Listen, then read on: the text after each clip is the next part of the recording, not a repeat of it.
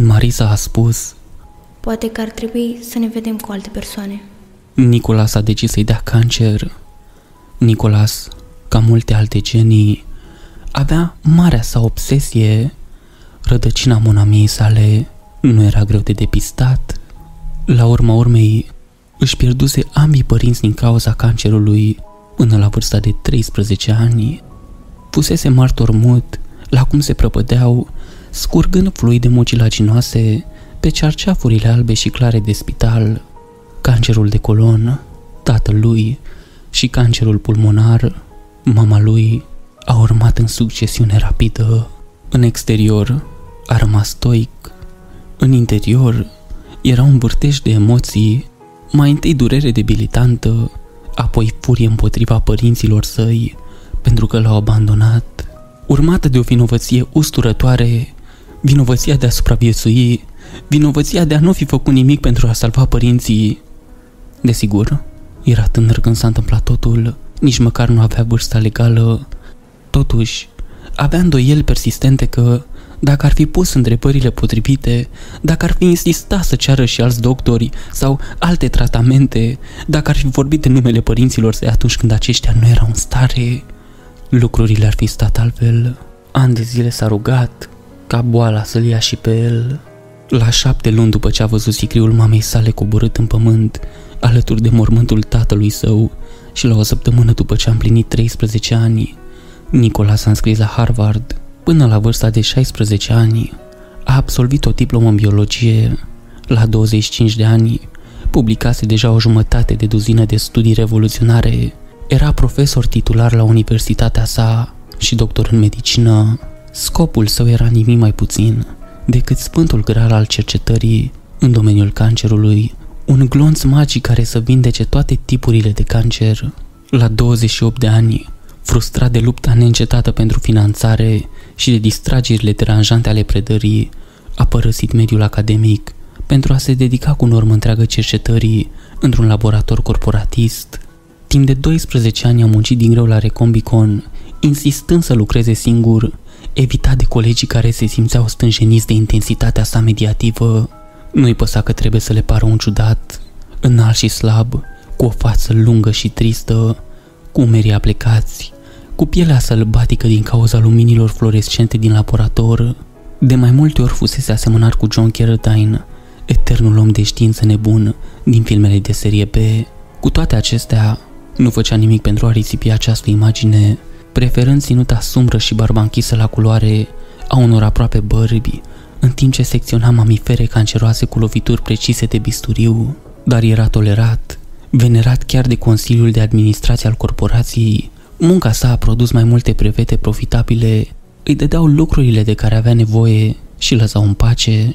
În același mod în care cancerul consumase fără încetare organele vitale ale părinților săi, la fel îl consuma și imaginația, zi de zi în laborator și în timpul nopților nesfârșite, în care răsucea foaia în apartamentul său spartan, cu pereții goi, până când Marisa a intrat în viața lui. Adică, chiar și genile obsedate se pot îndrăgosti. Fiscul o trimisese pe Marisa să-l verifice, deoarece el nu depusese niciodată o declarație și nici nu răspunsese la scrisorile lor. Ea l-a așteptat în fața apartamentului său până la primele ore ale dimineții, până când el s-a târât acasă de la serviciu. L-a speriat, apărând din întuneric, spectrală, palidă ca o lungă gibonică, cu ovalul feței minunate, încadrat în părul alb. Dar cel mai surprinzător dintre toate era ochii ei, pupilele de un roșu intens, ca cele ale unei pisici înghețate de fotografii, înconjurate de irisuri albastre lăptoase. Vrăjit, Nicolas nu-și putea întoarce privirea. Marisa era de o frumusețe uluitoare. Purta un costum negru, perfect croit, un contrast șocant cu pielea inepigmentată și părul argentinian. O broșă roșie de granat de la reverul ei strălucea cu aceeași lumină stranie ca și ochii ei. Sunteți cam rău, domnule, nu v-ați plătit taxele, a spus ea, și asta a fost tot ce a trebuit lui Nicolas pentru a se îndrăgosti iremediabil. Un audit poate fi un lucru simplu dacă cineva ține o evidență bună, sau dacă evidența este neregulată.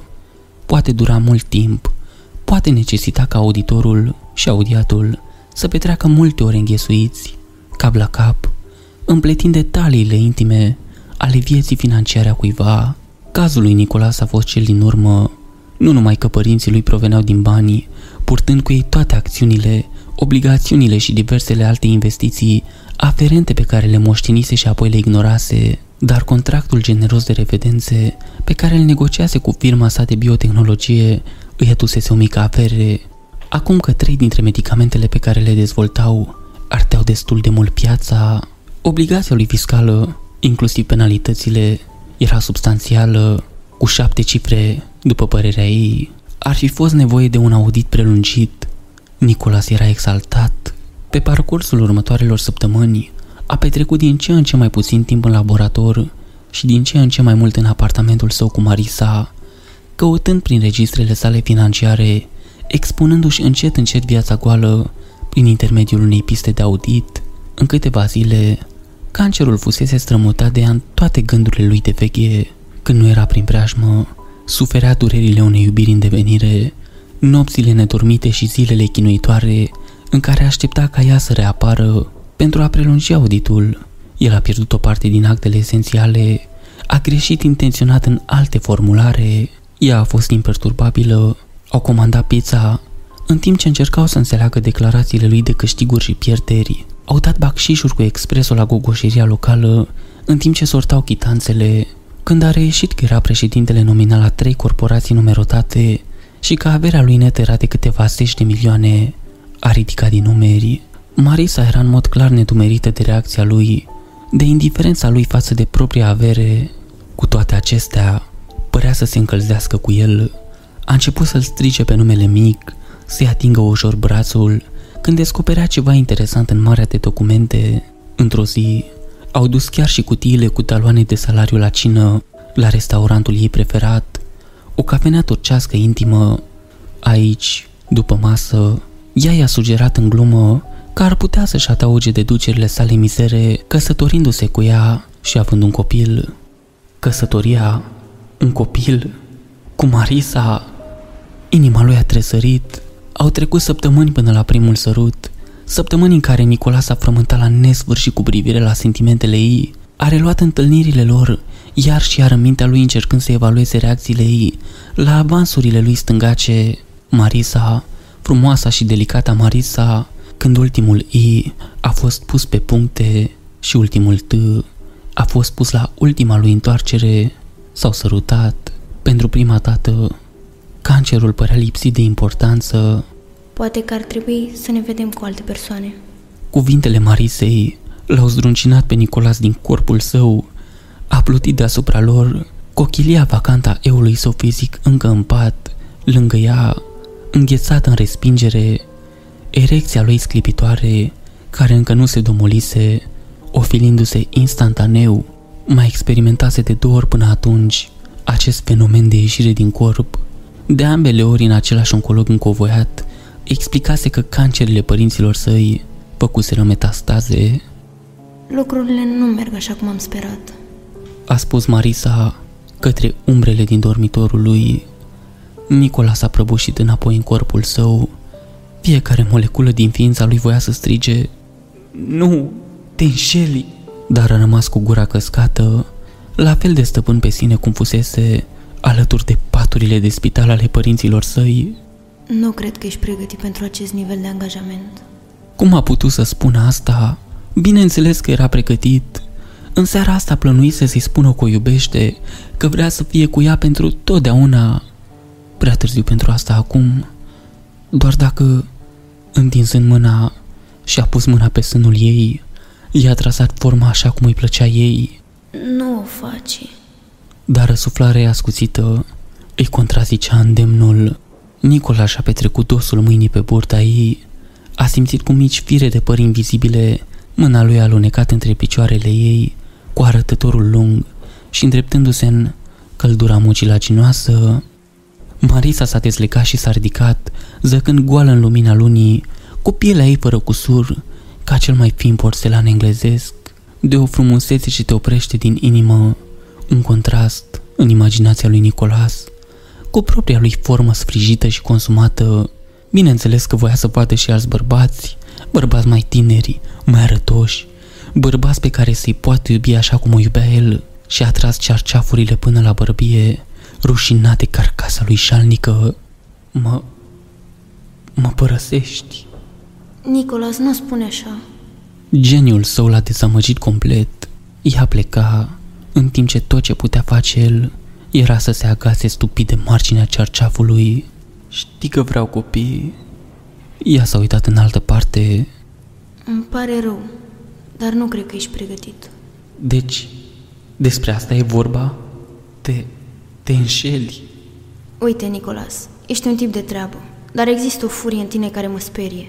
Ne otrăvește relația. Eu abia mă descurc, deci cum ar putea un copil să facă față? Furie? Nicolas a fost luat prin surprindere. Nu știu despre ce vorbești. Nu-ți pot aduce părinții înapoi, a spus ea brusc, ca și cum ar fi fost supărată pe el cu o forța să explice. Nu fiind cu mine sau având propriul tău copil. Marisa și-a tras chiloții, o absență de negru pe pielea ei de albastru, și-a strecurat brațele prin bretelele sutienului, liniile lui întunecate care îi bifurcau sânii. Trebuie să plec. Tonul ei s-a înmuiat, a devenit conciliant. Trebuie să plec. Vom vorbi despre asta mai târziu, când vom fi mai calmi. Săptămâna viitoare, bine? El nu avea nimic de spus. Prea repede, ea își strânsese lucrurile și plecase, lăsându-l pe Nicolas în întuneric, cu o imagine fantomatică a luminozității goale, arsă de neșters în cornee. Se simțea abandonat, pierdut, la fel de mult ca în ziua în care stătuse singur deasupra mormintelor cimene ale părinților săi. Atunci a știut că trebuie să-i dea cancerul. Esența planului său era simplă. El o va salva și el va iubi. Cum să o facă? Cu 3 ani în urmă, lucrase la un proiect clandestin finanțat de CIA. Agenția solicitase un sistem de livrare nedetectabil pentru cancere agresive, folosind vectori virali emasculați, un fel de terapie genetică dăunătoare. Nicolas a scos dosarele vechi, cancerul pe care îl selectase, un cancer pancreatic accelerat, era unul pe care îl născuse în laboratorul său. Îi cunoștea proteinele de la suprafața celulară, la fel de intim cum ar fi cunoscut chipul propriului copil, și astfel îi cunoștea și slăbiciunile. În experimentele sale a descoperit că putea învinge cu ușurință neoplasmul malign, obținând vindecări miraculoase la cimpanzeii care îl încezeau în ultimele stadii ale bolii. Știa de asemenea că terapiile convenționale ar fi fost inutile în lupta împotriva variantei sale. Era ideal. Singura problemă era sistemul său de suspensie lichidă, prea întunecat, prea viscos și cu un gust ascuțit, care îl făcea inutil pentru CIA. Dar Marisa adora cafeaua groasă și sărată servită la localul turcesc. Nicolas avea dreptate când credea că lichidul tulbure era una dintre puținele substanțe susceptibile să mascheze gustul, mirosul și aspectul măscăliturii sale acre și cancerigene. Un tub micuț în buzunar, un moment oportun în care se scuza pentru a merge la toaletă. Nicolas a luat o linguriță argintată, a amestecat, primind cum lichidul se difuză în ceașca miniaturală. Marisa s-a întors și și-a reluat locul, s-a uitat la el cu ciudățenie. Nicolas s-a încruntat, apoi și-a dat seama că încă i-a amestecat cafeaua. Oh, îmi pare rău, a spus el, lăsând să cadă lingurița. S-a uitat la ceașca ei, apoi la el. Ești bine? Sudoarea ei se scurgea pe tâmple. Da, sunt bine. Stomacul i s-a nodat. Până acum fusese atât de concentrat pe pregătirea cancerului, încât nu avusese timp să experimenteze îndoieli. Acum se uita la ea, la frumoasa Marisa. Ce naiba făcea? Întinzând mâna spre ceașca ei, și-a încolăcit degetele în jurul ei. Probabil că aceea e rece. O să-ți comand alta. Ea l-a apucat de încheietura mâinii. Nicola și-a simțit propriul puls accelerat, bătând sub degetele ei palide. Nu, e în regulă, trebuie să plec. Să pleci? Dar n-am vorbit cu adevărat. Nu sunt sigură că mai sunt multe de spus. Ea s-a uitat în altă parte, pe fereastră. În plus, a spus ea, mult prea întâmplător, în timp ce dădea drumul la încheietura mâinii. Chiar trebuie să plec. Un alt caz. Un alt caz? Un alt audit târziu noapte, ca și a lui? Nicola se simțea grețos. A dat drumul la ceașcă, Marisa a luat-o și a dus-o la buze. Nicola s-a privit-o cum bea și a lăsat partea ei de note de plată pe masă și cu un sărut cast pe obrazul lui Nicolas a plecat. 6 săptămâni mai târziu l-a sunat de la secția de cancer. Întrebați orice cercetător, oricât de bun ar fi un cimpanzeu pentru a modela o ființă umană, un cimpanzeu nu este o ființă umană. Așadar, nu ar fi trebuit să fie o surpriză totală pentru Nicolas când lucrurile au mers prost. Printre pingurile monitorului și vicurarea perfuziei, el a plutit deasupra patului de spital, devastat. Degetele Marisei se acățau slab de ale lui. Părea înșelător de normală, dar în interior lucrurile merseseră foarte prost. Spre deosebire de experimentele de laborator, cancerul Marisei făcuse metastaze, s-a strecurat în alte organe unde nu ar fi trebuit să ajungă, s-a răspândit cu o virulență care i-a derutat pe medicii de la spital. În câteva săptămâni, bietul corp al Marisei nu numai că fusese atacat de cancerul pancreatic, dar fusese asediat de un val inexplicabil de alte tipuri de cancer care afectaseră colonul, plămânii și gâtul. Leacul miraculos al lui Nicolas viza o singură țintă, pancreasul. În această privință, medicamentul experimental pe care îl oferise medicilor funcționase excepțional de bine. Aceștia au fost deosebit de impresionați de rezultate, dar în ceea ce privește celelalte tipuri de cancer, îi tăduseră 4 luni, maxim. Nicola se holba la fața frumoasă și tristă a Mariței. Îl va abandona așa cum îl abandonaseră părinții lui și, cu tot geniul său, nu putea face nimic în privința asta. Sau, nu? Trofoblaste fuzionate. A făcut propunerea către Consiliu cu câțiva ani în urmă. Ideea lui era de a lupta împotriva cancerului cu un vector la fel de agresiv, celule embrionare, sau mai exact, trofoblaste cultivate din celule embrionare. La urma urmei, lupta embrionului de a se îngropa în uterul mamei sale era rivalizată doar de asaltul cancerului malign asupra țesutului normal. Animația PowerPoint a arătat celulele modificate, gloanțele sale magice negre, care se împrăștie în tot corpul ca un roi de albine furioase, vizând tumorile maligne, apoi deturnând sângele critic pentru propriul lor apetit vorace, înfometând malignitatea. Odată ce gazda sa moare, celulele trofoblaste modificate vor muri și ele de foame. Pe ecranul lui Nicolas, încrengăturile luminoase de celule tumorale s-au prăbușit sub asalt, dispărând cu totul, remisie completă în câteva zile, un catolicon pentru toate cancerele într-o singură seringă, o prezentare convingătoare, s-a gândit el. Din nefericire, Consiliul de Administrație nu a găsit-o așa, mai degrabă o găsiseră neplăcută. Dezvoltarea de arme biologice pentru CIA era una, crearea de embrioni umani din care să se recolteze celule era altceva. Sprijinul pentru proiect a fost respins în mod categoric, făcând astfel imposibil obținerea de către Nicolas a materialului embrionar de care avea nevoie pentru experimentele sale. A mers mai departe, numai că acum glonțul său magic era ultima speranță a Marisei. Pur și simplu avea prea multe tumori, prea multe ținte.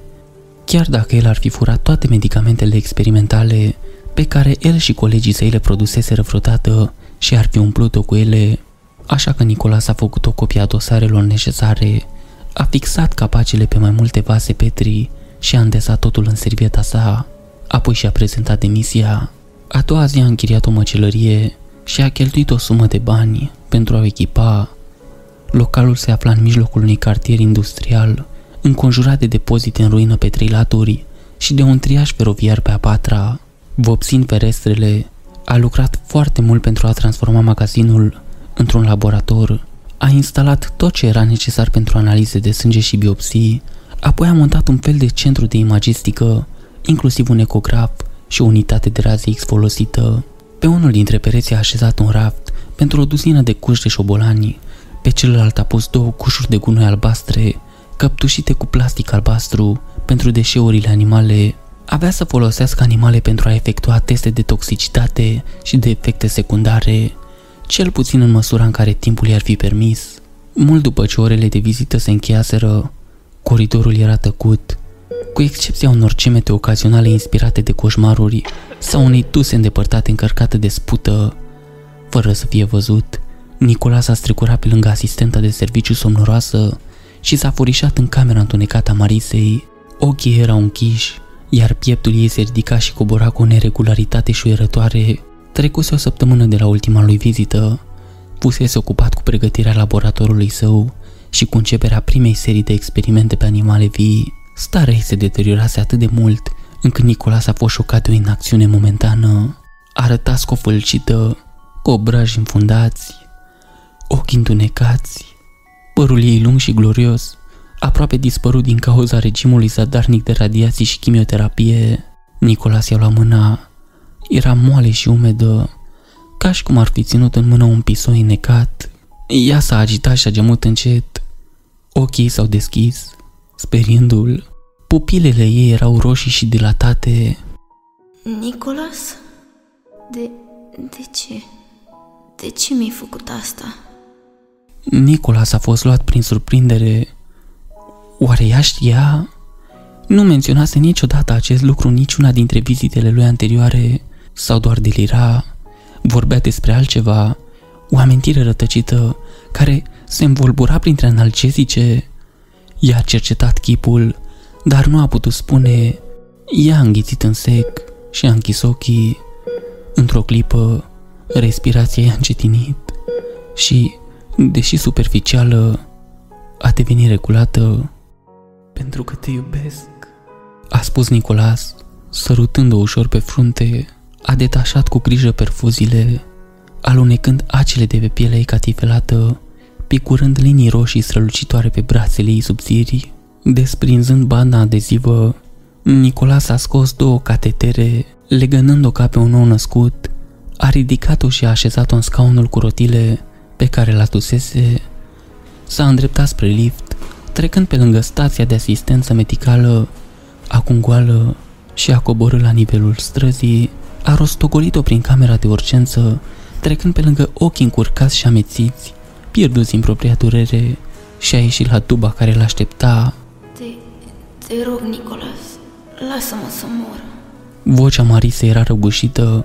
Era prima dată când i se adresa direct după o săptămână. De obicei când vorbea, o făcea cu fantome, ocazional cânta frânturi din cântecele copiilor, dar în ultima oră îi urmărise mișcările prin cameră de unde era legată de targă, repetându-și rugămintea ca o mantră. Nicolas i-a mărit doza de morfină cu 2 miligrame.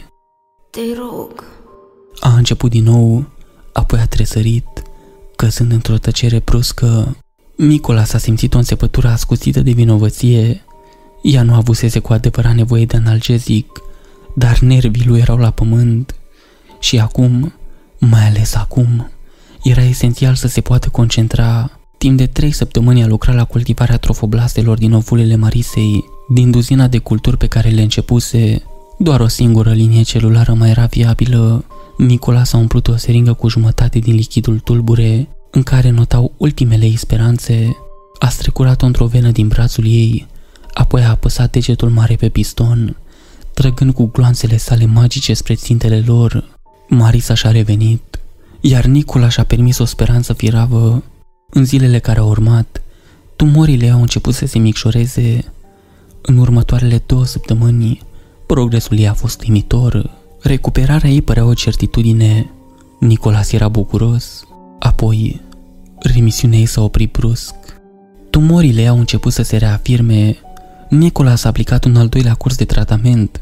Acesta a folosit ultimele sale celule de inginerie, numai că de data aceasta, raliul ei nu a durat mai mult de 48 de ore. Cancerul a compensat diminuarea temporară cu o nouă eficacitate mortală. Au apărut linfoame, carcinoame și mielomuri proaspete. I-au apărut noduli în sân și în uter. Irisul stâng s-a pătat cu pete negre caracteristice melanomului de ochi, iar în nasul ei au apărut răni ulceroase.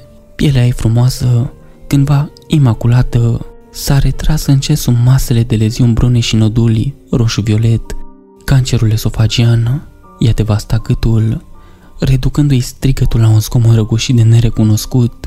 Când o radiografie a scos la iveală petele întunecatele mai multor gliome în țesutul cerebral, Nicola s-a înțeles, în sfârșit, că organele ei pline de cancer erau dincolo chiar și de puterea lui de izbăvire. În câteva zile, poate ore, Marisa avea să sucombe, pierduse din nou. La 6 săptămâni aproape de ziua în care o adusese aici, epuizat și plin de angoasă disperată, a deconectat-o de la aparate, apoi s-a întins lângă ea pe targă și a plâns. În ciuda convingerii sale că hrănea mai mult cancerele decât pe ea, Nicola s-a continuat să-i pună perfuzii. Nu putea suporta să o înfometeze până la moarte, o iubea prea mult pentru asta, așa că a mai zăbovit încă o zi și apoi următoarea, pentru o săptămână întreagă, timp de 2 săptămâni lungi, cancerele și-au continuat dezlănțuirea. Abia dacă părea umană, nu mai rămăsese nici măcar un centimetru din pielea ei de fildeș, deși încă mai avea vag forma Marisei. Era o masă de leziuni, umplături maronii cerate și tumori supurante. Ochiul ei stâng era întunecat de sânge coagulat, s-a umflat și s-a acoperit de cruste, forțându-i pleava să fie deschisă perpetu. Nicola s-a aplecat să examineze globul maroniu, dilatat, l-a atins cu vârful degetului îmbrăcat în latex, iar acesta a pocnit, împroșcându-i obrazul cu un puroi alb gălbui. Cum putea să fie în viață? Nicolas nu avea nici cea mai mică idee. Dacă nu cumva i-a revenit în minte o frântură din conversația pe care o avusese cândva cu Marisa, una dintre puținele dăți în care îi vorbise despre munca lui. Cancerul nu este cauza de mutație? Îl întrebase ea, el îi răspunsese afirmativ. Și nu așa evoluează și noile specii? El a recunoscut punctul de vedere. Așa că poate cancerul este o nouă formă de viață care se luptă să se exprime. La momentul respectiv, el încercase să explice naivitatea punctului de vedere, dar acum Nicolas se întreba dacă nu cumva el fusese cel naiv. A mai trecut o săptămână, laboratorul lui Nicolas s-a umplut de duhoarea morții, de produsele bacteriene ale descompunerii, histamina, putrescina și cadaverina. Dar, în loc să ucidă, tumorile îi rechiziționau organe și le stabilizau, creând dubluri întunecate și coagulate. Mirosul s-a diminuat, au apărut noi excrescențe, cancerele activând cumva secvențe de ADN de mult timp adormite. Organe ciudate și diforme au proliferat în interiorul pereților abdominali și al cavității toracice. Acestea pulsau de viață și fluide întunecate treceau în jurul și prin ele, susținând-o. Pielea lipsită de sânge s-a crăpat și s-a exfoliat, apoi s-a desprins în bucăți mari, dezvăluind o carapace maro de desubt. În locul unde fusese gura ei era un oval cu bășici. Ceva care ar fi putut fi o limbă se răsucea în adâncul ei. 2 sfere maronii, fibroase, îi înlocuiseră ochii albinici, care se mișcau în orbite întunecate, imitând mișcările unor ochi adevărați. Dar oare vedeau ceva? Nicolas nu avea de unde să știe. Marisa era în viață. S-a uitat la ea, încredul și îngrozit.